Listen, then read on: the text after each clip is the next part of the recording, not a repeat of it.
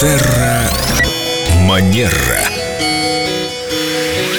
Сегодня с нами снова Виктория Акатьева-Костолева, и в прошлый раз мы заговорили о такой осенней хандре, выяснили, что нужно высыпаться в первую очередь, а потом уже, может быть, обращаться к психологу. Но вот если мы выспались, и все равно э, хандра нас не отпускает, значит, надо идти к вам. А вы у нас не только специалист по этикету, а еще и психолог, дипломированный. Да, доброе утро. Здравствуйте, Виктория.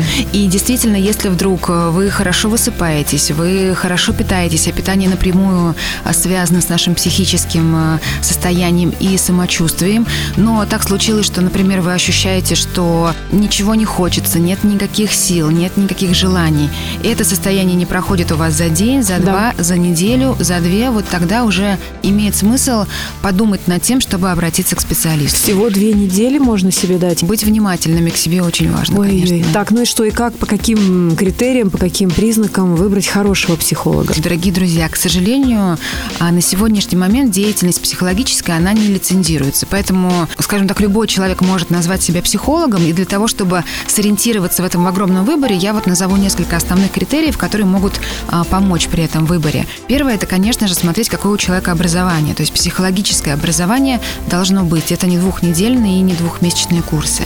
И не книга прочитанная. Абсолютно точно, и никакой не тренинг один, да, то есть это такое хорошее качественное образование. Второе.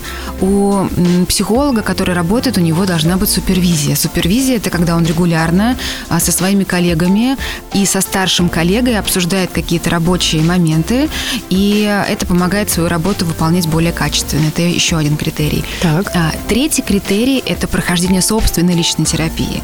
То есть если психолог работает по своей специальности, принимает а, клиентов, у него должна быть своя личная терапия. Какая-то наработка, методика? У него что? должен быть свой психотерапевт, а, свой психолог. Вот он, ты да, представляешь, что? какой удар ты принимаешь на себя, как это без посторонней помощи выдержать? Конечно, он должен ходить к своему психологу.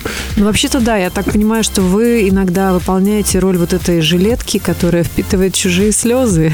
Но люди, которые выбирают эту профессию, в ней остаются, как правило, могут это выдерживать, и в частности, вот супервизия, она а, для этого и нужна, чтобы обмениваться профессиональными мнениями, какие-то моментами делиться и получать поддержку от коллег. Личная терапия нужна психологу еще и потому, что психолог такой же человек, у него такие же есть свои сложности и задачи, которые он э, решает э, не на рабочем месте, а в специально отведенное для этого время. Ясно, мы поняли. Не задвигать психологические проблемы, даже если вы не понимаете, что они психологические, да? Если вы чувствуете какой-то дискомфорт, да, вам неуютно, вам как-то грустно внутри, да, вот такая вот душевная есть тоска, то это хороший повод, чтобы сходить и разобраться. Ну или просто онлайн пообщаться. Это что же вариант? Да. Но об этом, наверное, в другой раз. Давайте. Спасибо, Виктория. Было очень интересно. Я только не могу понять, а вот как узнать, э, бывает это супервизия у психолога или не бывает? Они же не пишут, наверное. Прекрасный вопрос, Семен. Можно об этом просто спросить психолога. Это совершенно естественный и здравый профессионал вас всегда поймет. Я представляю себя, он вам такой, что, что? Что вы сказали? Что вы имеете в виду? И можно сразу с таким попрощаться. Да, можно сказать спасибо, до новых встреч. Виктория, спасибо. До новых встреч. Терра Манера.